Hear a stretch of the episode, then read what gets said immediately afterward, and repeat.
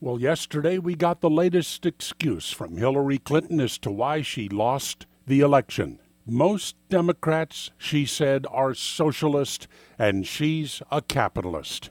Well, actually, she's a crook, but can you believe that? At least half of Democrats now identify as a socialist. What is a socialist? Well, they believe that all of the goods, the products that you use in your daily life, your transportation, your clothes, your food, all consumer goods, should be manufactured by the government, and that everybody would work for the government manufacturing those goods with guaranteed government jobs.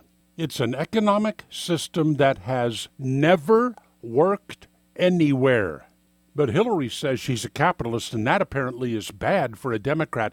What is a capitalist? That means you, as an individual, can enter business producing consumer goods, food, transportation, clothing, purses, whatever. And you can ask friends, strangers, neighbors to invest in your business, and if you're profitable, to share in those profits.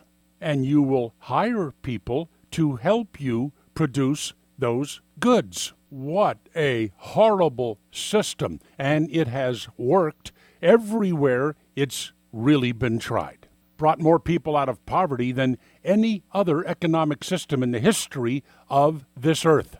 Socialism, there's Venezuela. The inflation rate there is 18,000% per year. Most people don't earn enough in one day to buy a meal. Yeah, let's give that a try. Solomon Brothers Studios in Naples, this is Neal Boortz.